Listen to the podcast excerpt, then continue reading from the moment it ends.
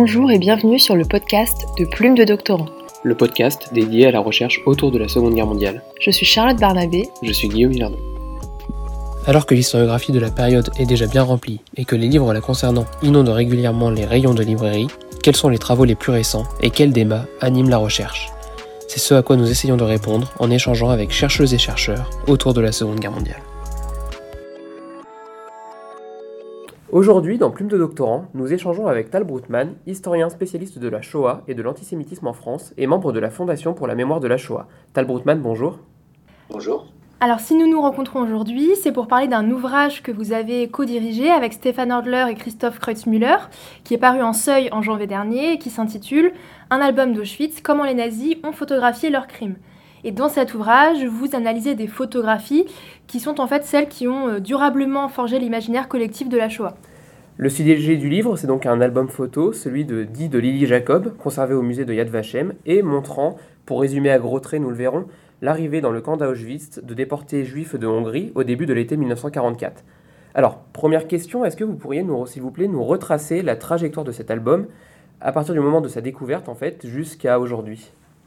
Alors, euh, la trajectoire est très complexe euh, et, justement, ça rajoute une couche dans les problèmes qu'on a rencontrés en, en, entamant ce travail et est très complexe pour différentes raisons. Cet album a été retrouvé par une rescapée, Lily Jacob, que vous avez citée, qui a donné son nom à l'objet, c'est-à-dire à l'objet matériel. Elle découvre cet album lors de la libération du camp de Dora où elle était prisonnière. Elle cherchait de la nourriture ou des vêtements dans les baraques des SS. Elle tombe dessus et elle reconnaît des gens qu'elle connaît, tout simplement parce que c'est une juive qui a été déportée de Hongrie à Auschwitz. Et de Auschwitz, elle a été envoyée à Dora. Et donc, elle reconnaît des gens, elle finit par retrouver des membres de sa famille dans l'album, elle s'identifie elle-même, et elle garde l'album par devers elle.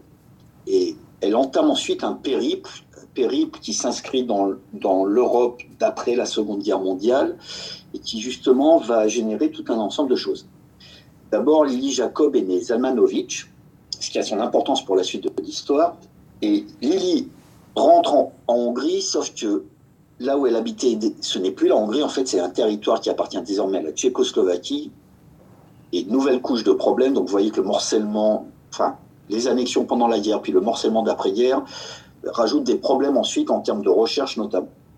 Donc, je reprends, et je vais essayer d'être cohérent maintenant. Elle part en, en Tchécoslovaquie et elle veut immigrer aux États-Unis pour quitter définitivement l'Europe. Elle n'a pas d'argent elle va vendre des copies des photos qui sont dans l'album au musée juif de Prague. Ce qui est fondamental, puisque à partir des années 50, le musée juif de Prague va commencer à, diffuser ces photographies qui sont les seules connues jusqu'à aujourd'hui, qui montrent l'arrivée de juifs à Auschwitz. Et donc ces photos vont avoir une vie autonome et indépendante, on ne sait pas qu'elles viennent d'un album, tandis que Lily Jacob, elle va aller refaire sa vie, elle va se marier avant de quitter l'Europe, elle prend un premier nom épouse Miller, elle quitte l'Europe, elle s'installe aux États-Unis.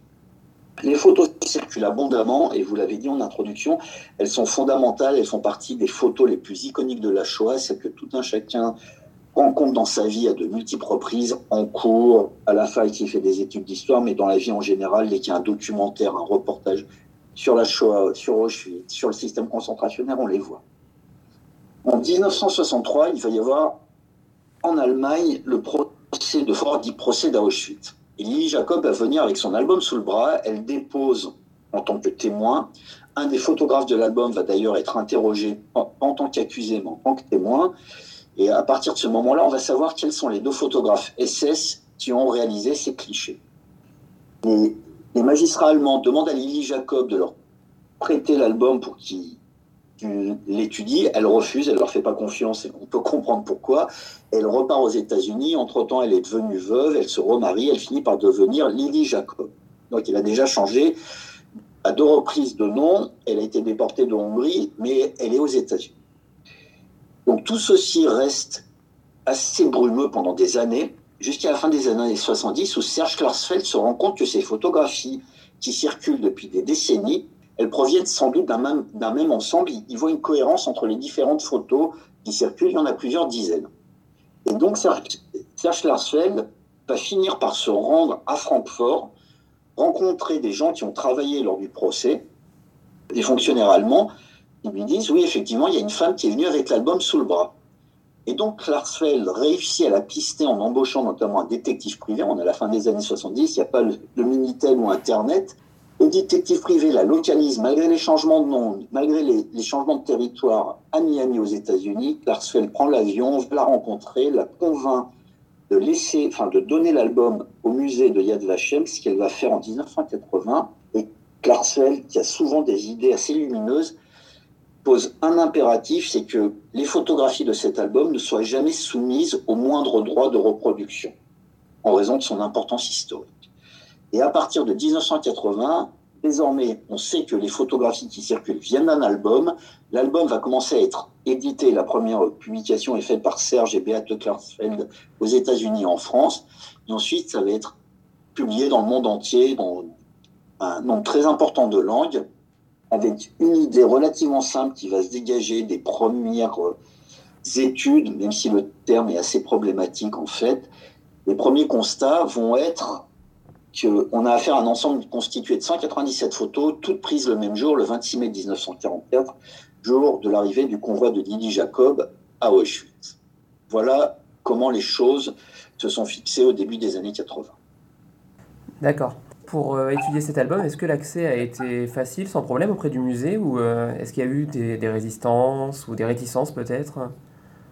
Alors, d'abord, il n'y a pas un musée qui, a été concerné par notre recherche, mais une foultitude de musées, parce que si je, oh, résume, et c'est important pour répondre à votre question, euh, le nombre de terrains qu'on a dû couvrir, il y a plus d'une demi-douzaine de pays. d'abord la Pologne, évidemment, parce que Auschwitz, la Hongrie, évidemment, c'est Hongrie, la République tchèque, à cause de l'histoire avec le musée juif de Prague, l'Allemagne, puisque ce sont les Allemands, mais aussi la France avec le mémorial de la Shoah, qui est une institution très importante d'un point de vue archivistique, les États-Unis avec le United States Holocaust Memorial de Washington, qui a énormément d'archives collectées dans le monde entier, et Yad Vashem en Israël, qui a également tout un ensemble d'archives, en étant par ailleurs dépositaire de l'album. Donc on a eu affaire à tout un ensemble d'institutions, et d'abord, vu que vous êtes étudiant, il y a un point très important, c'est que personne ne voyait l'intérêt de notre recherche quand on l'a initiée. En gros, à peu près tout le monde, enfin presque toutes les personnes à qui on a parlé de notre recherche, ont dit qu'est-ce qu'il y a à trouver, on sait à peu près tout sur cette histoire. Donc déjà, il y avait ça. Ensuite, cette recherche, on l'a fait de façon totalement euh, indépendante et sans aucun financement. En fait, on a payé euh, de notre poche pour réaliser cette recherche. Et de fait, le musée qui aurait dû être notre principal interlocuteur, en l'occurrence Yad Vashem, n'a rien voulu savoir. Ils ne nous ont pas aidés particulièrement pour récupérer euh, les scans des clichés.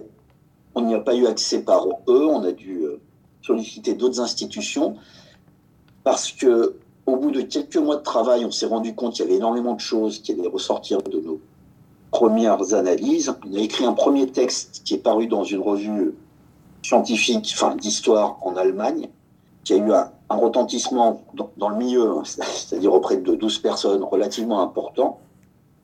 Mais là, Yad Vashem s'est rendu compte qu'il y avait vraiment quelque chose à faire et ils ont annoncé euh, d'une manière tonitruante qu'ils allaient créer un groupe de travail d'historiens qui allait faire le jour sur ce truc. En gros, ils voulaient euh, nous couper l'herbe sous le pied, nous concurrencer.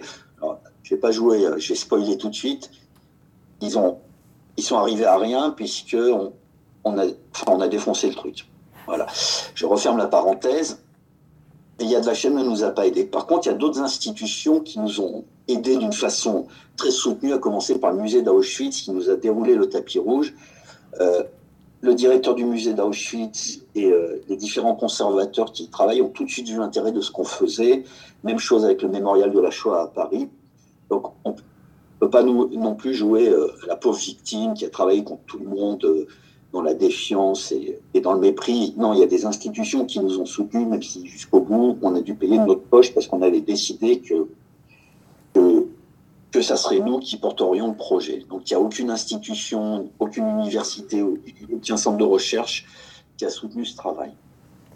D'accord. Et donc si on revient sur, euh, sur cette genèse, c'est un travail de combien d'années au final J'imagine plusieurs. Au total, c'est un, travail qui a duré cinq ans entre le moment où on a eu l'idée du projet, fin 2014, et le moment où le livre est sorti en Allemagne il est sorti en Allemagne en, janvier 2020.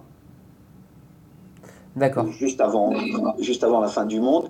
Mais en gros, on a travaillé 5 ans dessus. On aurait pu travailler encore. Enfin, on, continue d'ailleurs sur certains aspects à travailler dessus.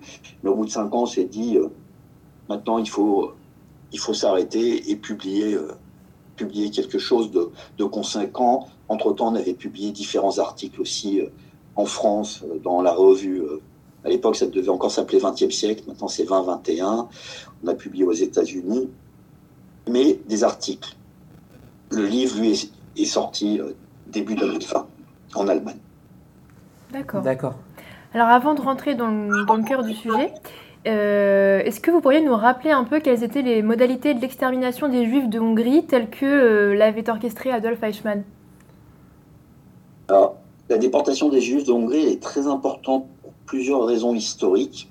D'abord, en 1944, c'est la dernière grande communauté juive qui demeure quasiment intacte en Europe. Il y a plus de 600 000 juifs en Hongrie au début de l'année 1944. Et en mars, les Allemands vont envahir la Hongrie qui menace de faire défection et se retirer du côté de l'Axe. Donc ils, envahissent le, territoire hongrois un peu comme en France avec l'invasion de la zone libre, c'est-à-dire pour s'assurer le contrôle du territoire et du gouvernement. Et dans la foulée de, cette invasion, Eichmann va préparer un immense projet de déportation. Le projet est ultra planifié, c'est sans doute dans toute l'histoire de la solution finale le projet qui a été le plus planifié, le plus abouti. Et l'opération est très simple qui est montée. La Hongrie est divisée en, plusieurs zones. Chaque zone doit être intégralement vidée de ses juifs successivement. En gros, de la, on commence dans la zone 1 et on finit dans la zone 6 qui correspond à Budapest. Et le projet tel qu'il est mis sur le papier, c'est déportation entre le 15 mai 1944 et le 15 août 1944 de plus de 630 000 juifs vers un point d'assassinat à Auschwitz. En l'occurrence, c'est plus de 630 000 personnes qui doivent être déportées en trois mois pour un site d'assassinat, ce qui est totalement extraordinaire dans le fonctionnement de la solution finale. Il y a eu d'autres opérations d'ampleur comme la destruction des Juifs de Pologne en 1942, mais c'est réparti sur plusieurs sites. La temporalité est plus large. Là, on a vraiment quelque chose de très rapide, très concentré et euh, ultra planifié, à proprement parler, sur le papier. Et donc, les modalités, elles sont relativement simples. Le site d'Auschwitz doit absorber, avec énormément de guillemets, ces 630 000 juifs de avec au même moment et là, on rentre dans une histoire très fine qui est très mal connue en France parce que c'est l'histoire du Troisième Reich. Une flexion dans le fonctionnement de la solution finale. Jusqu'au printemps 44, le sort des Juifs, c'est un terminus, notamment à Auschwitz. Ils descendent du train, ils sont assassinés. Ou ceux qui sont laissés en vie à Auschwitz, qui franchissent ce que les SS appellent la sélection, demeurent à Auschwitz et dans les camps qui dépendent de, de la galaxie Auschwitz. En mai 44, en raison du besoin de main-d'œuvre, il va y avoir un changement dans la gestion des juifs. Jusque-là, le mot d'ordre des nazis, c'était de débarrasser le territoire allemand des juifs, au sens physique de terme. On les, on les sort d'Allemagne. Le seul point d'Allemagne où il reste des juifs, c'est à Auschwitz. Donc vous voyez à quel point on les a sortis d'Allemagne. Et en mai 44, en raison du besoin de main-d'œuvre face à les, pour soutenir l'effort de guerre, il va y avoir des discussions au plus haut niveau du régime. il va être décidé d'une opération qui s'appelle le Jägerstab, c'est-à-dire euh, le projet des avions de chasse, pour résumer, rendre les choses simples, on a besoin de main-d'œuvre juive, et il va être décidé de sortir ces juifs d'Auschwitz pour les envoyer vers d'autres camps de concentration à l'intérieur de l'Allemagne, où ils vont être astreints au travail. Et ce moment-là va venir s'imbriquer avec la déportation des Juifs de Hongrie. En gros, l'idée, c'est on déporte tous les Juifs d'Hongrie à Auschwitz. Les SS à Auschwitz vont ponctionner ceux qui vont être utilisés pour le Jägerstab, donc réexpédié ailleurs, ce qui va être le cas de Lily Jacob qui est envoyée à Dora par exemple. Et Dora est un camp qui dessert tout un ensemble d'usines, notamment pour, les, missiles, enfin les V1 et les V2, et l'aviation allemande. Et en même temps, on va assassiner massivement les juifs qui arrivent et qui vont être jugés inaptes au travail. Donc c'est une immense opération d'assassinat qui se dédouble en une opération de main-d'œuvre qui est euh, inédite jusque-là dans le fonctionnement de la solution finale, avec un problème qui est fondamental et qui est à l'origine de l'existence de cet album, c'est que le, créateur, le fondateur du, camp d'Auschwitz, Rudolf Heuss, en raison de son magnifique travail vu depuis Berlin, a été promu en novembre 1943 à de plus hautes fonctions à Berlin. Notamment, il est lié à des questions de main-d'œuvre, ce qui fait qu'il est envoyé à Budapest en même temps qu'Eichmann, mais lui pour les questions de main-d'œuvre. Et donc, il va y avoir deux premiers convois qui vont partir, des convoitesses qui partent fin avril 1944 de Hongrie à Auschwitz, avec Eichmann notamment, qui vérifie comment ces, ces convois vont être gérés. Or, il s'avère que le site d'Auschwitz est de moins en moins efficient pour tout un ensemble de raisons. Le successeur de Heuss, qui était pourtant un de ses adjoints, apparaît médiocre aux yeux d'Eichmann. En plus, le site d'Auschwitz, en matière de solution finale, a perdu de son importance tout simplement parce que, hormis la Hongrie, quelques territoires avec quelques masses réduites de juifs comme la, la France, en 1944, il n'y a plus de juifs à exterminer. Donc Auschwitz a, baissé en termes de, fréquence d'assassinat, qui induit que toutes les structures liées à l'assassinat se sont délitées. Et le camp n'est plus dans une dynamique euh, telle que Eichmann l'escomptait. Donc on va assister à quelque chose de très important. Eux va être rappelé en catastrophe pour chapeauter les préparatifs en 15 jours. En gros, il doit remettre d'aplomb le site pour accueillir à Auschwitz la déportation des Juifs de Hongrie. Et on va avoir quelque chose de très intéressant historiquement, c'est que cette déportation qui s'appelle officiellement dans la langue des SS, enfin dans toutes les archives, c'est ce qu'on retrouve au niveau central et même à Auschwitz dans les documents qui ont subsisté, ça s'appelle l'action hongroise, Ungarnaktion, ou programme de Hongrie. Sauf qu'à Budapest, le projet est connu par ceux qui le mettent en œuvre comme l'action, enfin l'opération Eichmann. En revanche, à Auschwitz, l'opération est connue comme étant l'opération Eus. Ce qui vous montre qu'on a affaire à une immense opération qui va avoir deux figures paternelles, entre guillemets. C'est justement parce que Eus s'est rappelé en catastrophe à Auschwitz qu'il va faire réaliser cet album. C'est pour montrer à quel point lui, il est brillant dans le travail qu'on lui confie. Et justement, c'était pour faire la transition. Euh, comment euh, cet album en fait se présente comme un rapport finalement de, euh, ce processus de mise à mort des Juifs de Hongrie? Alors, ce qui est intéressant, c'est que cet album et les photos de l'album quand elles circulaient parallèlement euh, à l'existence physique de l'album qui était chez Lily Jacob, les photos ont été analysées d'une myriade de façons. Par exemple, sous la période communiste, au musée d'Auschwitz, il était expliqué que ces photos avaient été prises clandestinement. Ce qui est très intéressant d'un point de vue intellectuel, quand vous regardez ces photos, tout monde qu'elles ne sont pas clandestines. Le photo, enfin, les deux photographes, ça on sait après coup, mais les deux photographes se tiennent en haut de wagons, au milieu de la rampe, enfin, ils sont vus au-dessus de tout le monde. Il n'en demeure pas moins que le narratif qui s'est imposé, par exemple, au musée d'Auschwitz pendant plusieurs décennies, c'était photo clandestine. Si vous regardez du côté du musée de Washington, où ils, ils sont allés de leur analyse, ils expliquaient que c'était un souvenir des photos prises par des adjoints du commandant du camp. Pourquoi cet adjoint-là et pourquoi des photos souvenirs Donc, même la, la fonction, la raison de l'existence de cet album, elle n'était pas comprise jusqu'au moment où on s'est mis à, à décortiquer l'album dans toutes ses dimensions, dont celle-là. Et enfin, notre conclusion, mais fondée sur tout un ensemble d'archives, de comparaisons avec d'autres documents du même type, c'est que en fait, on est face, alors là aussi il y a un problème en termes de, de documents, on est face à un album qui était sans doute la partie photographique d'un rapport plus vaste, d'un rapport écrit, destiné à montrer comment moi, Rudolf Heuss et mes hommes, autrement dit nous les SS d'Auschwitz, on travaille bien. Pourquoi est-ce que je vous dis que d'autre part il y a un autre problème, c'est que cet album, on a trouvé des éléments qui permettent de savoir qu'il y a une quinzaine d'exemplaires qui ont été établis de ce rapport, autrement dit de cet album. Sauf que l'album, et là la matérialité est fondamentale, quand on le regarde, on voit que c'est un album très, très moche. Il n'y a pas d'autre terme. Il est moche, il est grossier dans, dans, son aspect extérieur, ce qui ne colle pas du tout avec les albums qu'on connaît par ailleurs, qui sont des albums officiels, notamment envoyés à Himmler ou à d'autres hiérarques du régime nazi. Ce qui nous renseigne sur la nature de cet album.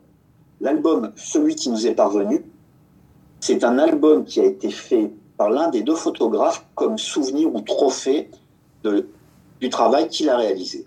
Autrement dit, on n'est pas face à une des versions officielles de l'album, mais face à une version privée ou privatisée que le, le photographe a gardée par devers lui. Autrement dit, ne nous est pas parvenu le rapport, mais nous est parvenu le volet photographique du rapport, par ailleurs pas dans la version officielle, ou en tout cas, on n'a pas d'éléments pour savoir si c'est cette version-là qui a été envoyée au hiérarque du régime nazi.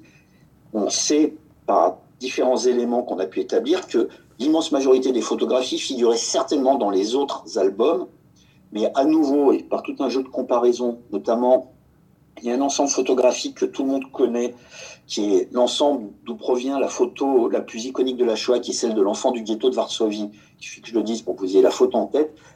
Bah, ça vient d'un album qui lui-même est la partie photographique d'un rapport qui est écrit. En fait, ce rapport-là, celui d'écrasement du ghetto de Varsovie, est en deux volets, un écrit, un photographique. Il y a plein d'autres rapports allemands de, la période, y compris pour la solution finale, qui s'articulent de cette manière. Autrement dit, on est face à la même chose. Et donc, on est face à un un document administratif, initialement. Document administratif dont toutes les copies à ce jour, et rien n'empêche qu'une copie éventuellement réapparaîtra demain ou jamais. Mais en l'état, on a juste cet exemplaire-là. D'accord. Alors du coup, ce qui est vraiment très intéressant, c'est que vous traitez ces photos euh, comme n'importe quelle autre source. Et du coup, vous démontrez qu'elle relève plutôt d'une mise en scène orchestrée par les SS eux-mêmes. Est-ce que vous pourriez nous préciser la méthodologie que vous avez adoptée euh, Je crois que vous évoquez notamment l'établissement de séries. Ouais, alors déjà, vous avez dit un truc super important, c'est que les photos, et même plus largement les images, sont des documents, ce sont des sources. Or, il y a un biais, enfin pas qu'en histoire, dans nos sociétés, qui est que pour tout un chacun, les images, c'est pas des sources déjà, c'est des illustrations, on vous dit tel événement, on vous montre la photo, vous voyez la photo, vous savez ce que vous voyez, qui est archi faux. C'est totalement faux. Une image, qu'il s'agisse d'un dessin, d'une gravure, d'une peinture ou d'une photo, c'est très compliqué à lire. Et j'emploie lire à dessin, et je pourrais faire toute une démonstration intellectuelle que je vais vous passer pour expliquer à quel point on est face à une problématique de lecture. Il faut lire les images pour comprendre ce qu'on voit. Or, on fait exactement le contraire, on regarde des images pour être conforté dans ce qu'on pense savoir. Donc ça, c'est le premier constat.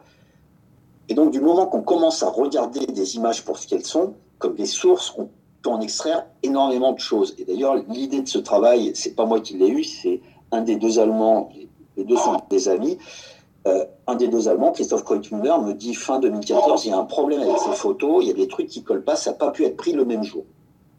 Et le constat de notre travail, et je vais continuer à répondre à votre question, mais le constat de notre travail, c'est qu'il n'y a pas un album pris le 26 044, avec 197 photos, il y a une douzaine de séries de photos, donc votre question, qui ont été prises entre le 16 mai 44 et le 2 août 44.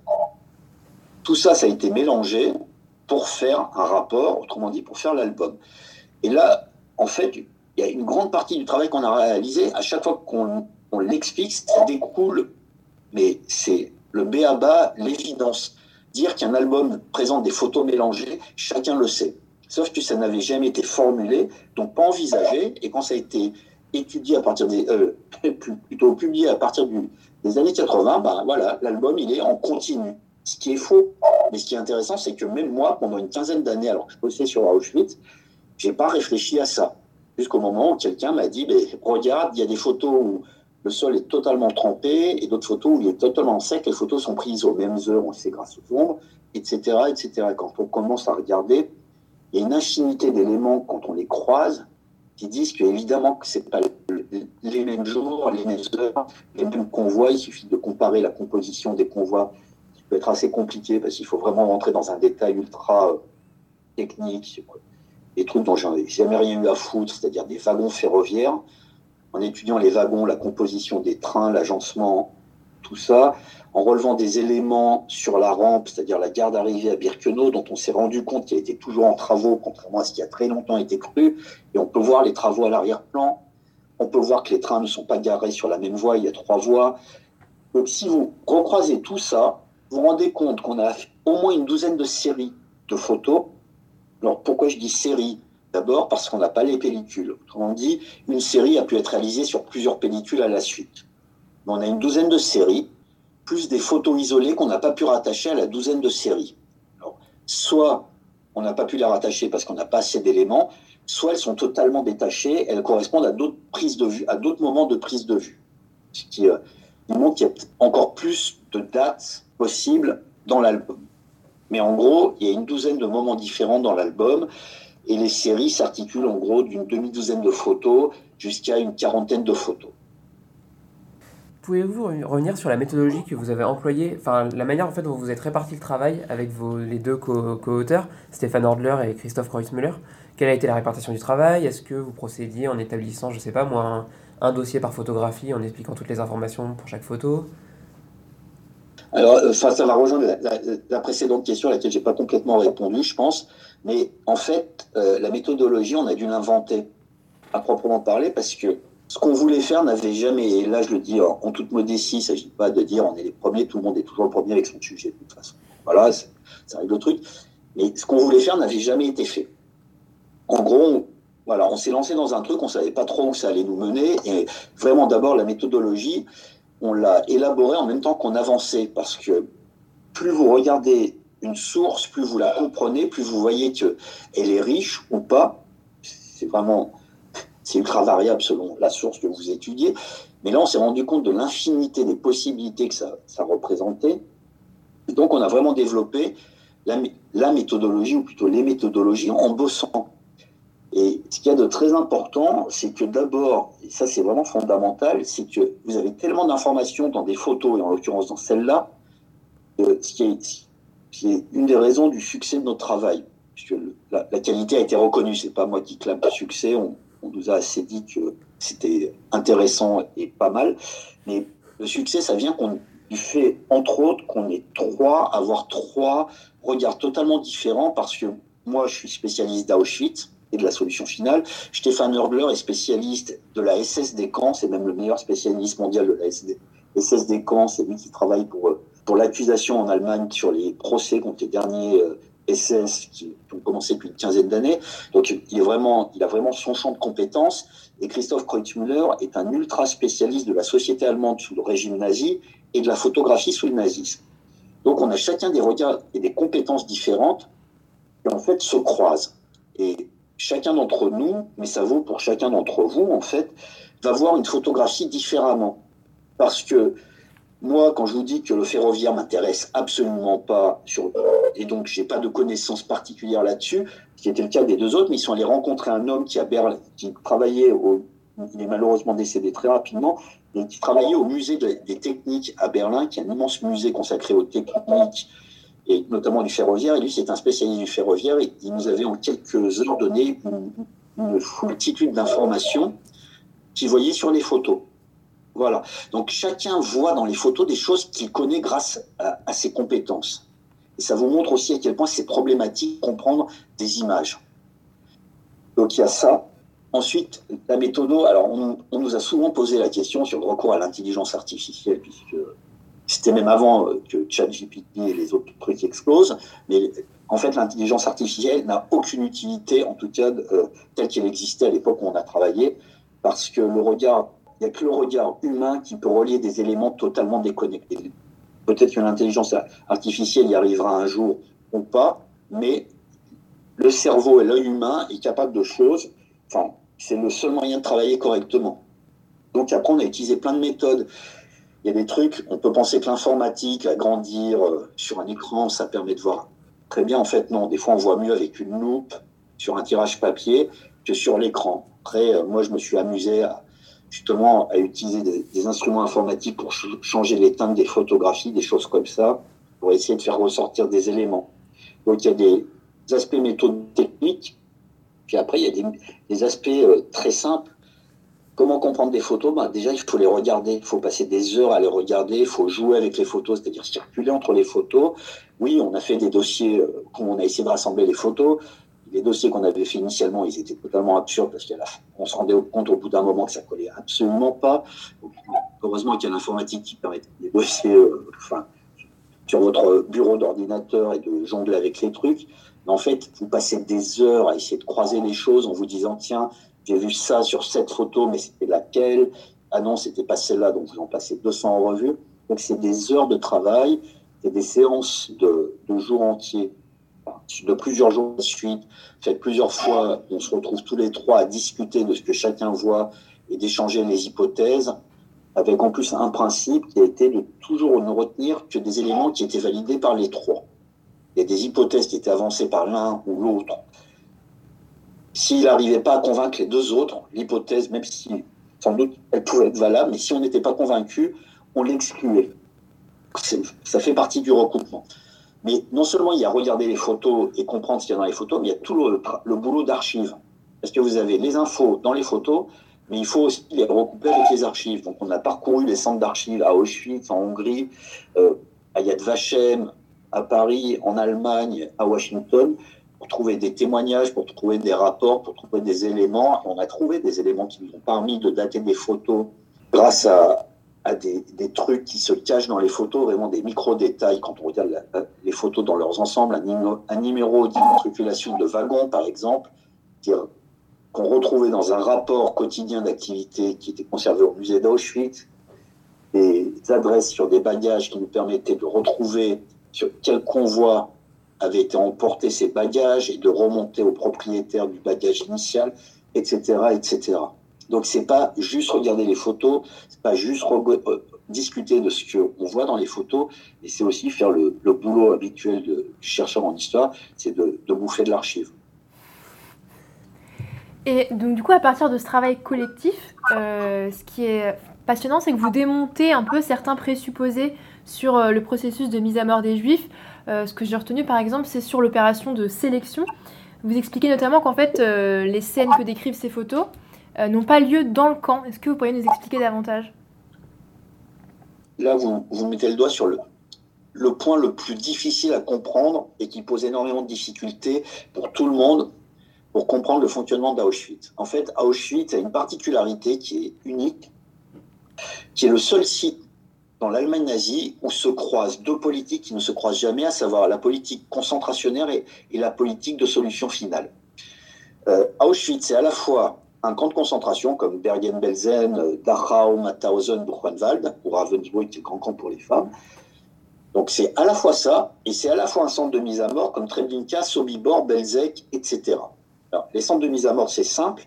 Toute personne qui arrive dans le centre de mise à mort est assassinée et qu'elle entre.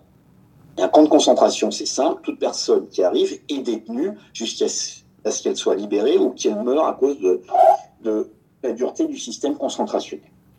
Sauf qu'à Auschwitz, pour tout un ensemble de raisons, les SS qui se voient confier la tâche d'assassiner les juifs sur un site qui est initialement très éloigné du camp de concentration, ils vont finir par s'agglomérer très tardivement, les SS ont besoin en permanence de main-d'œuvre sur le site dès 1941-1942.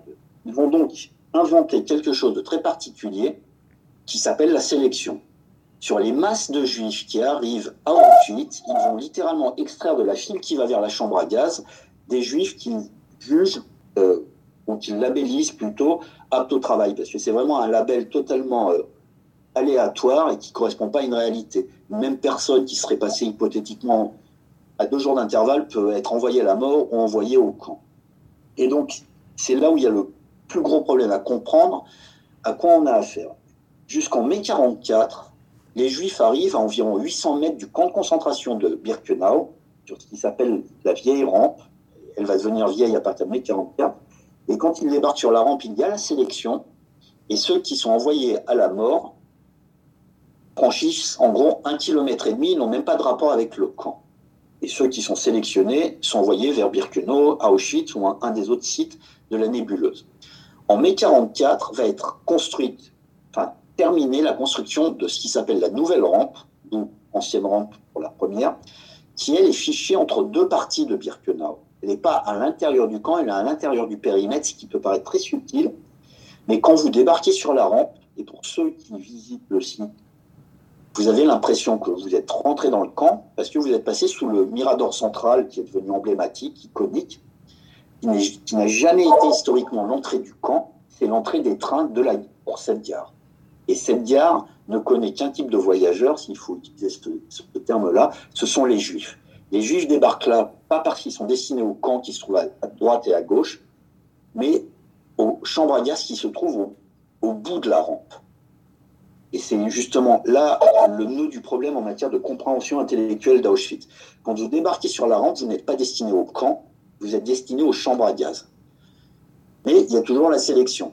Donc en gros, quelqu'un qui est sélectionné, et c'est ce qu'on voit dans l'album, doit franchir tout le périmètre du camp pour rentrer au sens physique du terme dans le camp qui se trouve à l'opposé de la gare, à quasiment 800 mètres de ce mirador central que tout le monde identifie improprement avec l'entrée au camp. Et c'est vraiment un des points qu'on peut faire apparaître avec les photos. Si vous regardez les photos froidement, en vous départissant, départissant de ce que vous pensez savoir, et ça c'est le piège des photographies, quand on les regarde, on se dit, bah tiens, je sais, c'est Auschwitz, c'est l'entrée du camp. Si vous regardez la photo, elle vous dit tout autre chose. Vous voyez une gare, si vous la regardez en, en laissant de côté tout ce que vous pensez savoir, vous voyez une gare, et vous voyez l'entrée d'une gare. Si vous faites attention, vous pouvez même voir que les deux tranches du camp qui entourent la gare ne possèdent aucun point d'accès qui donne sur la gare. Hormis un petit point d'accès du côté du camp des femmes, mais c'est anecdotique. Et donc là, la photo, si vous la lisez proprement, elle permet de corriger cette erreur qui est ancrée dans les représentations depuis 1945. Donc on est toujours en lutte face à ce problème qu'il y a. On injecte notre savoir, quel que soit notre savoir, dans les photographies. Alors que les photographies, elles disent tout autre chose. Même chose, vu que vous évoquiez la sélection, à peu près tout le monde a entendu expliquer l'histoire de la sélection par à gauche, vous allez aux chambres à gaz, à droite, vous allez au camp. Le seul problème, c'est que si vous réfléchissez froidement, sans rapport avec les photos, il n'y a pas de, droite ni de gauche, il y a des chambres à gaz des deux côtés, et selon l'endroit où vous tenez sur la rampe, les photos, elles sont de la sélection, elles sont légendées. Cette personne va à gauche, donc elle va vers les crématoires. Alors qu'en fait, non, il suffit de regarder, cette personne a été sélectionnée comme personne compétente, apte au travail, et en fait, elle va à gauche tout simplement parce que les SS les font attendre à gauche ce jour-là.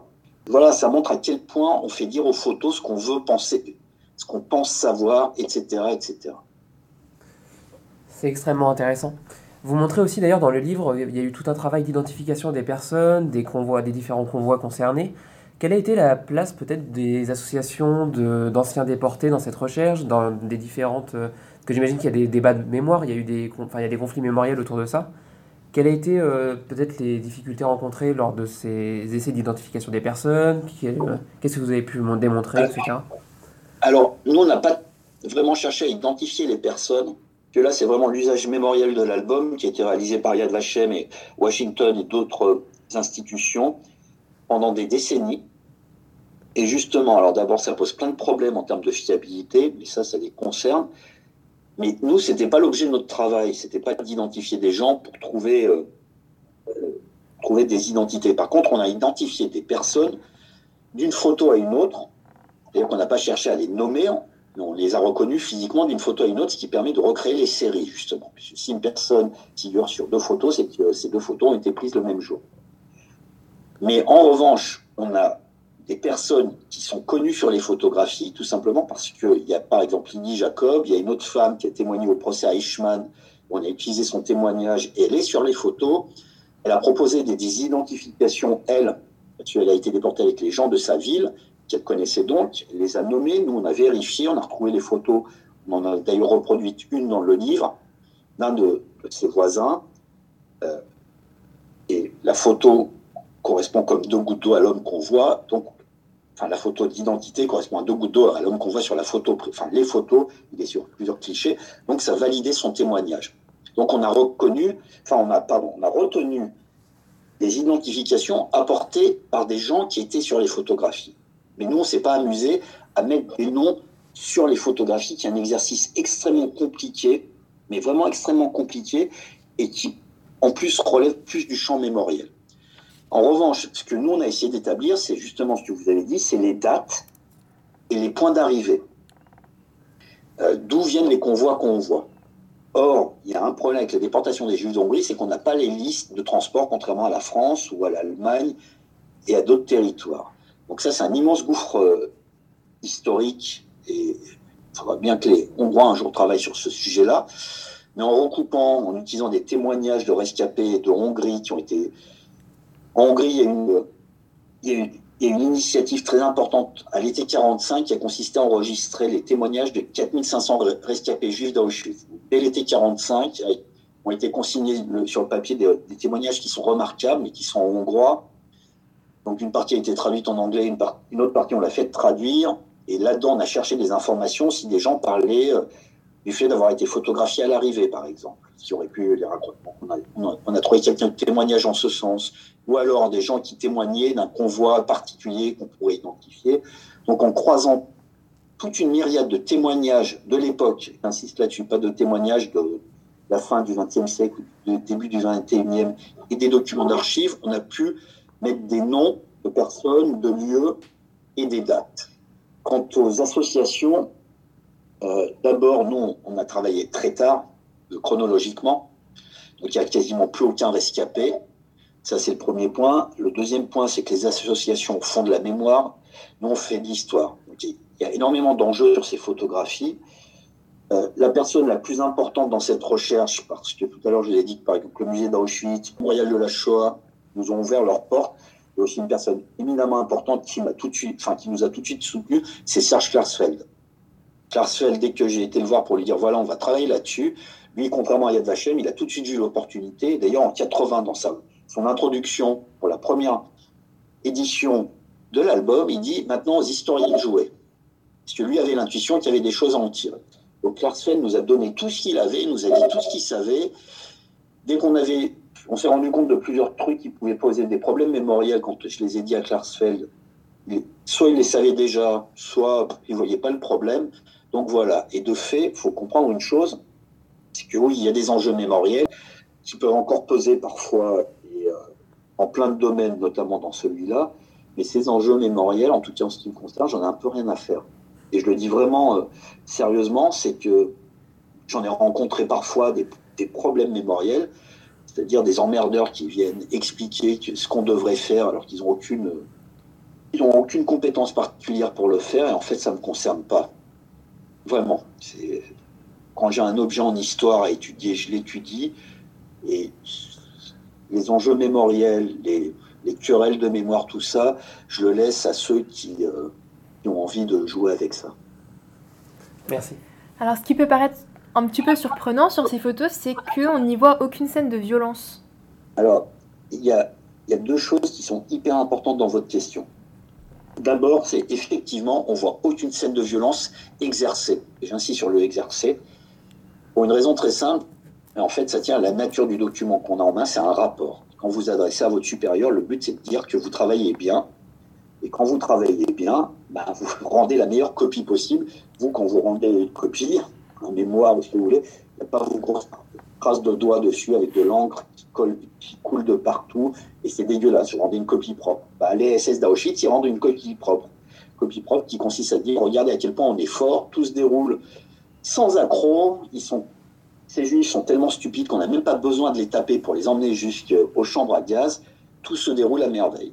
Ça, c'est la narration que veulent montrer les SS à leurs supérieurs pour se faire valoir. C'est ce que Rudolf Heuss veut montrer à Berlin. Regardez à quel point je suis fort dans mon travail. Donc déjà, il y a la mise en scène que vous avez rappelée précédemment, qui est fondamentale. Ça, c'est le premier point.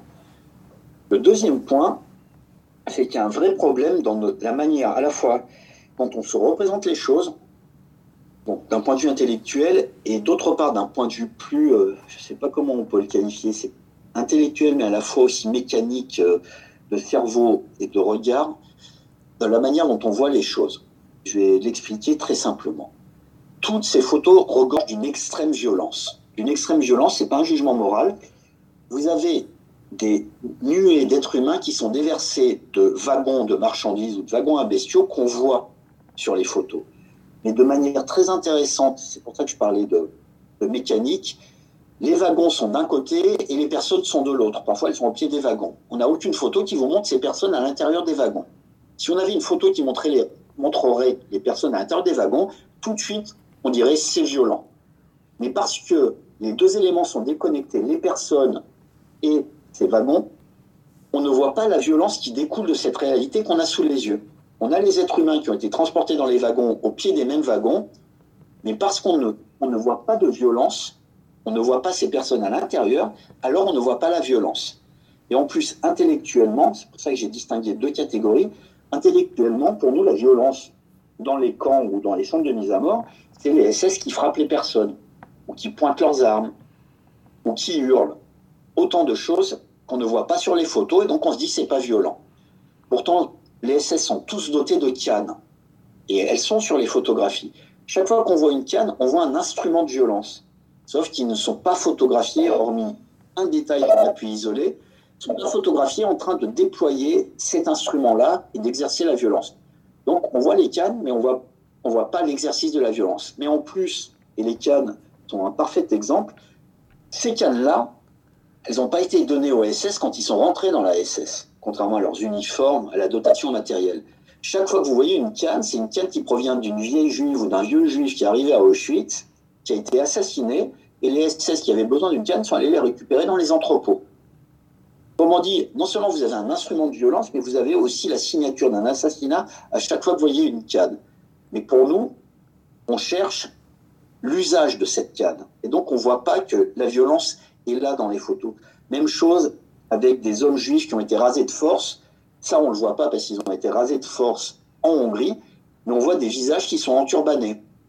Donc, on a le résultat de cette violence. Donc, la violence est dans les photos. Même chose Enfin, il y a vraiment une myriade d'exemples qui montrent que la violence est omniprésente, mais c'est pas cette violence qu'on recherche, ou alors on n'arrive pas à connecter les éléments qui disent la violence. Mais elle est là. Et c'est là aussi où il y a un malentendu sur la nature de ces photos. Et votre question, est totalement fondée parce que ça fait des décennies qu'on dit qu'il n'y a pas de violence dans ces photos. Si, il y a de la violence. En revanche, on ne voit pas les SS exercer leur violence. Et vous essayez également de hum, développer un peu les rapports entre, entre photographier et photographe. Euh, notamment, vous mettez en exergue une espèce d'asymétrie en fait dans la connaissance du sort qui attend les déportés. La dissymétrie est fondamentale parce qu'elle montre à la fois, euh, à la fois l'état d'esprit des photographes. Il y en a un qui est particulièrement pervers à cet égard. Il y a aussi un piège qui est très important et qui a dû participer, enfin, ça on l'a pas étudié en détail, en, finesse, mais qui a dû très largement participer à quelque chose qui n'existe plus aujourd'hui, mais qui a prévalu jusqu'à la fin des années 80, était que l'idée que les Juifs s'étaient laissés mener comme des moutons à l'abattoir sans résister. Et ces photos qui sont bien organisées, où il n'y a aucune violence, où tout coule, qui en fait la volonté de Heuss pour dire à Berlin, regardez comment je travaille bien, vient totalement confirmer cette vision-là. C'est la vision que Heuss veut donner de son travail. Sauf que ça correspond à cette idée totalement fausse que les Juifs se laissent mener comme des moutons à l'abattoir. Or, je vais finir par répondre à votre question, mais quand on regarde ces photos, d'abord on se rend compte que non, si on va chercher les détails, il y a énormément de traces de résistance, d'opposition. Il suffit de, prêter attention. Il y a notamment quelque chose qui est très genré. On voit énormément de femmes qui tirent la langue aux photographes, qui sont des gestes de défi et de résistance. Euh, très importants, ou alors des regards d'hommes qui sont très importants, etc., etc. Il y a tout un, jeu d'attitude qui montre au contraire qu'il y a une résistance. Mais en même temps, cette dissymétrie, elle est fondamentale parce qu'elle permet de comprendre énormément de choses. Elle permet aussi de comprendre un élément à nouveau qui est perdu de vue et qu'on évoque depuis le début, enfin que vous évoquez dans vos questions depuis le début, c'est que nous, nous, nous ne voyons pas ces photographies de la manière dont elles ont été prises et et, dans, et pour la raison pour laquelle elles ont été prises. Quand nous, on voit des victimes, c'est parce que les SS veulent montrer. Eux, ils ne voient pas des victimes, ils voient des juifs qui veulent tuer. Donc le, le narratif de ces photos, ce que ces photos veulent dire, c'est parce que nous, on veut en voir ou en comprendre. Et justement, cette dissymétrie, elle est très importante pour comprendre à quel point ces photos ne disent pas ce que nous, on voit. Il y a tout un jeu de sadisme des SS, de l'un des deux plus que l'autre, il y a tout un jeu, mais à travers des exemples qui, peuvent, qui sont très simples. Vous avez une série de juifs religieux, des rabbins qui sont photographiés sur la rampe, qui en soi constituent un, élément très important qu'on peut décortiquer pendant de, très très longues minutes. Mais les deux dernières photos de cette série, on voit des rabbins qui, qui n'ont plus leur chapeau. Or, qu'un rabbin n'ait plus son chapeau, c'est une scène d'humiliation. Donc vous avez une scène d'humiliation qui a été mise en scène par le photographe SS sur la rampe à Auschwitz, Mais nous, on ne comprend pas qu'on a sous les yeux une scène d'humiliation. On voit juste des hommes qui enlèvent leur chapeau, parce que ça ne nous viendrait pas à l'idée qu'on a affaire à des juifs qui ont été humiliés puisqu'on est à Auschwitz. Et qu'à nouveau, on cherche autre chose dans ces photographies. Et la dissymétrie, elle est là en permanence. Elle n'est pas seulement entre le photographe SS et les victimes qui sont photographiées, elles sont aussi entre la photo et nous. Parce que nous, on est dans une posture qui est totalement étrangère à celle des photographes et des commanditaires de ces photographies.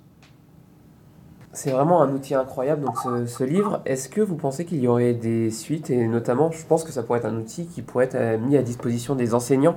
Parce que vous le dites, en effet, les manuels scolaires sont remplis de ces photographies, souvent mal légendées. Et il y aurait sans doute vraiment un travail complémentaire à faire de, médiation et, de pédagogie euh, autour, euh, autour de ce livre. Alors d'abord, pas donner l'impression de, se prendre pour les rois du monde. On n'est pas les seuls à, nous intéresser à la photo chez les historiens. D'abord, il y a eu des gens qui nous ont précédés il y a plusieurs décennies déjà, notamment une très grande historienne américaine, Sybil Milton, qui avait mis en place des travaux fondateurs à la fin des années 80, mais qui est morte malheureusement assez rapidement. Elle n'a pas pu les, les mener jusqu'au bout. Et puis, on fait partie d'une génération où on voit qu'il y a d'autres historiens, je pense que c'est lié aussi à des questions de génération, qui s'intéressent à ce sujet. En France, il suffit de citer les travaux de Daniel Folliard sur euh, la photographie dans l'Empire colonial. il n'a pas le même axe d'approche que nous, les mêmes méthodologies, mais lui aussi s'intéresse à la photographie. Donc c'est vraiment pour dire qu'on n'est pas les seuls à avoir l'idée de s'intéresser à la photo. Maintenant, nous, on l'a fait d'une manière qui est particulière, histoire de dire qu'on est très fort dans ce qu'on a fait quand même, mais euh, le travail qu'on a réalisé, il avait un double objectif. D'abord, comprendre l'objet qui est l'album d'Auschwitz, mais aussi de s'interroger d'une façon beaucoup plus large, méthodologique, sur l'exploitation des images en histoire. Comment faire des sources. Et donc, évidemment, évidemment, c'est toujours évident une fois que le truc a été fait, évidemment qu'il y a un immense chantier euh, sur plein d'aspects, qu'il s'agisse iconographiquement dans les musées ou dans les documentaires, dans ce que vous voulez, mais aussi d'un point de vue pédagogique. Alors moi, ça fait plusieurs années, en fait, depuis qu'on a commencé à travailler là-dessus, que je fais des confs ou des formations pour les enseignants dans différents cadres où euh, j'explique ça et je consacre des conférences à ce sujet, mais évidemment, où je le fais parfois avec des élèves quand des enseignants me sollicitent. Mais évidemment qu'il faudrait que ça soit intégré. Et en plus, vous avez pointé quelque chose de très important et qui est une catastrophe, mais de, de tout temps, c'est l'usage des photos dans les manuels scolaires si vous regardez jusqu'à aujourd'hui, à de très très rares exceptions près, de très près, les manuels scolaires, c'est une catastrophe, en particulier en ce qui concerne la Shoah, parce que la photo compte euh, une place très importante dans la Shoah.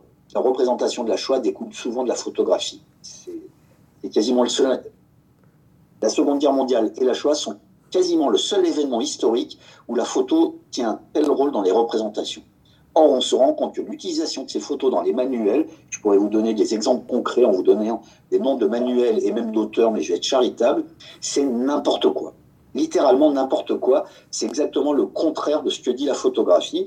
Mais l'auteur, qui ne connaît pas le sujet par ailleurs, parce que souvent, pas toujours, mais souvent ces chapitres sont écrits, ceux sur la Shoah, sont écrits par des non-spécialistes qui ne prennent même pas la, la peine de se mettre euh, à jour et de mettre à jour leurs connaissances ils en restent à ce qu'ils pensent savoir, ce qui est toujours, dans ce cas-là, très approximatif, voire très faux. Ils collent sur ces photos des narratifs qui sont absurdes. Il n'y a pas de violence. Tout se déroule euh, d'une façon euh, ordonnée. C'est totalement faux et on peut le voir quand on prend le temps de regarder les photos. Il n'y a rien d'ordonné, c'est le bordel, sauf sur les photos qui sont mises en scène à dessin pour les SS pour faire croire que c'est ordonné et puis ça se passe comme ça parce qu'ils vont à gauche et pas à droite. Alors que c'est faux, je vous l'ai dit, il n'y a pas de gauche et il n'y a pas de droite. Ou alors on voit pas d'armes, ce qui est faux, ils ont des cannes, ils ont des pistolets rangés dans leur ceinturon, il y a des armes. Et alors on peut continuer pendant des heures, la plupart du temps, si vous regardez dans les manuels, ces photos, elles n'ont pas d'auteur, ce qui est un problème, vous ne présentez pas un document sans mettre d'auteur, et on ne met même pas euh, auteur ignoré, non, ça montre le, le dédain qu'il y a face à l'image. On colle une image, et on s'en lave les mains, ce qui est une absurdité, pour être poli, ou une immense connerie en matière euh, euh, de méthodologie. Mais on ne met pas d'auteur, on ne met pas de date, parce que la date d'une photo, c'est pas important. Et on ne met pas d'objet, la photo n'est pas important, quoi elle a été faite, etc. Donc les photos sont archi mal traitées et maltraitées. Et en plus, en ce qui concerne ce sujet en particulier, élargi à la Seconde Guerre mondiale, on leur fait dire à peu près n'importe quoi. Donc il y a énormément de choses à faire, évidemment. Énormément de choses à faire. Et en plus, il y a énormément de choses à faire en matière d'analyse d'images, beaucoup plus largement que sur ce, simple ensemble enfin simple, sur ce seul ensemble de 197 photos, qu'il s'agisse d'autres ensembles de photos sur la Shoah, sur la Seconde Guerre mondiale ou sur tout autre événement historique. Parce que ce sont des sources d'une richesse phénoménale, mais ça demande du temps, de l'investissement intellectuel, euh, ça demande des fonds, etc., etc. Un véritable champ de recherche qui ne demande qu'à être développé davantage, c'est sûr. Et peut-être, dernière question, est-ce qu'on peut vous demander si vous avez un nouveau projet de recherche en cours, peut-être? Oui, j'en ai plusieurs. Euh, enfin, le, j'en ai plusieurs. Mais euh, le plus important, si on réussit, c'est, on en revient toujours à la même chose. Si on réussit à trouver le financement, pour, euh, parce qu'on en a marre de payer de notre poche, pour qu'après on nous dise good job, on va normalement le projet est bien avancé parce qu'on a même commencé à publier des articles sur le sujet, s'attaquer à l'autre grand ensemble de photos iconiques de la Shoah, qui est le rapport Stroop dont je vous ai parlé tout à l'heure, d'où vient la, photo iconique de l'enfant du ghetto? Avec l'idée, euh, et là c'est vraiment très important, c'est pas de reproduire la même chose, de, refaire le même exercice, mais c'est d'essayer de trouver d'autres moyens d'aborder les photos, de les exploiter différemment. Il y a tout un ensemble de choses à faire qu'on n'a pas fait il y a plein de choses dont on sait qu'on aurait pu les faire, on a laissé de côté parce qu'un bouquin, il ne peut pas faire 10 000 pages. Le, j'insiste là-dessus. Mais vraiment de réfléchir autrement à ces photos. Donc voilà le, le principal projet sur lequel on est en train de réfléchir. Mais avant de, de se lancer là-dedans, il va falloir qu'on réunisse des fonds qui nous permettraient de travailler sérieusement 3 ou 4 ans et de ne pas avoir à financer le truc de notre poche. Voilà. Il nous reste à vous remercier, c'était vraiment passionnant. Merci à toutes et à tous d'avoir écouté le podcast de Plume de doctorants, réalisé et présenté par les doctorants en Seconde Guerre mondiale du laboratoire Estémé. Nous nous retrouvons le mois prochain pour un nouvel épisode.